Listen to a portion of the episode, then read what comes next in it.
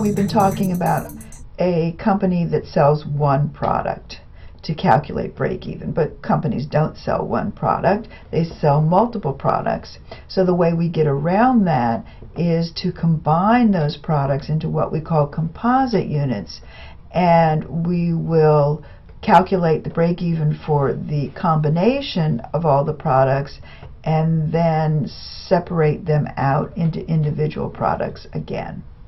So here we have the Garcia company that manufactures and sells three types of glass flowers: sugar magnolias, scarlet begonias, and rambling roses. Their sales mix is reflected in a ratio of 4 to 3 to 1. You always have to have the sales mix when you have more than one unit. And what does that mean?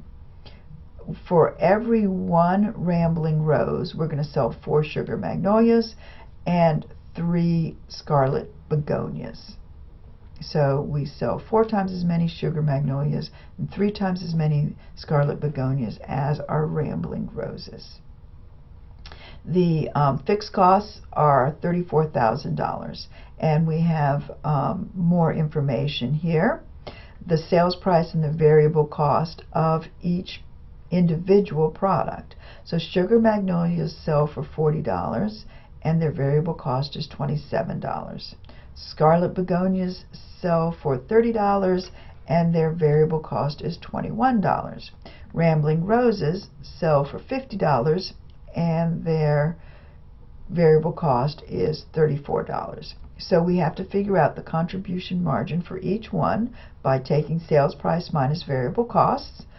So for sugar magnolias, 40 minus 27 is $13. For scarlet begonias, $30 minus $21 is $9. And for rambling roses, $50 minus $34 is equal to $16. So we've got the contribution margin for each product, but we can't just use it that way. We can't just add those up because we have more sugar magnolias being sold and scarlet begonias being sold than rambling roses. So that's where the sales mix comes in. We multiply the individual contribution margin times the sales mix.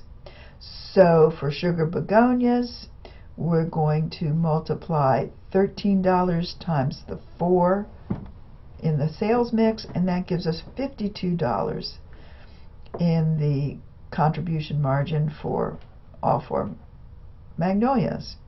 $9 for scarlet begonias times 3 gives us $27, and rambling rose $16 times 1 gives us $16.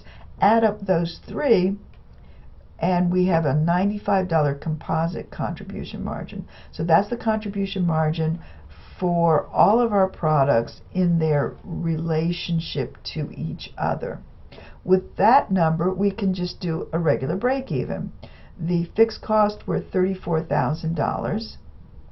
So we take our fixed cost divided by the contribution margin, and we've got $34,000 divided by $95, and that gives us 358 composite units. Of course, that was rounded, and with units, when we're doing break even, you always round up because you can't have a partial unit. So we have 358 composite units. So that 358 units, composite units, is made up of 8 individual products. So now we're going to separate the composite unit back out into the individual products by using the sales mix again.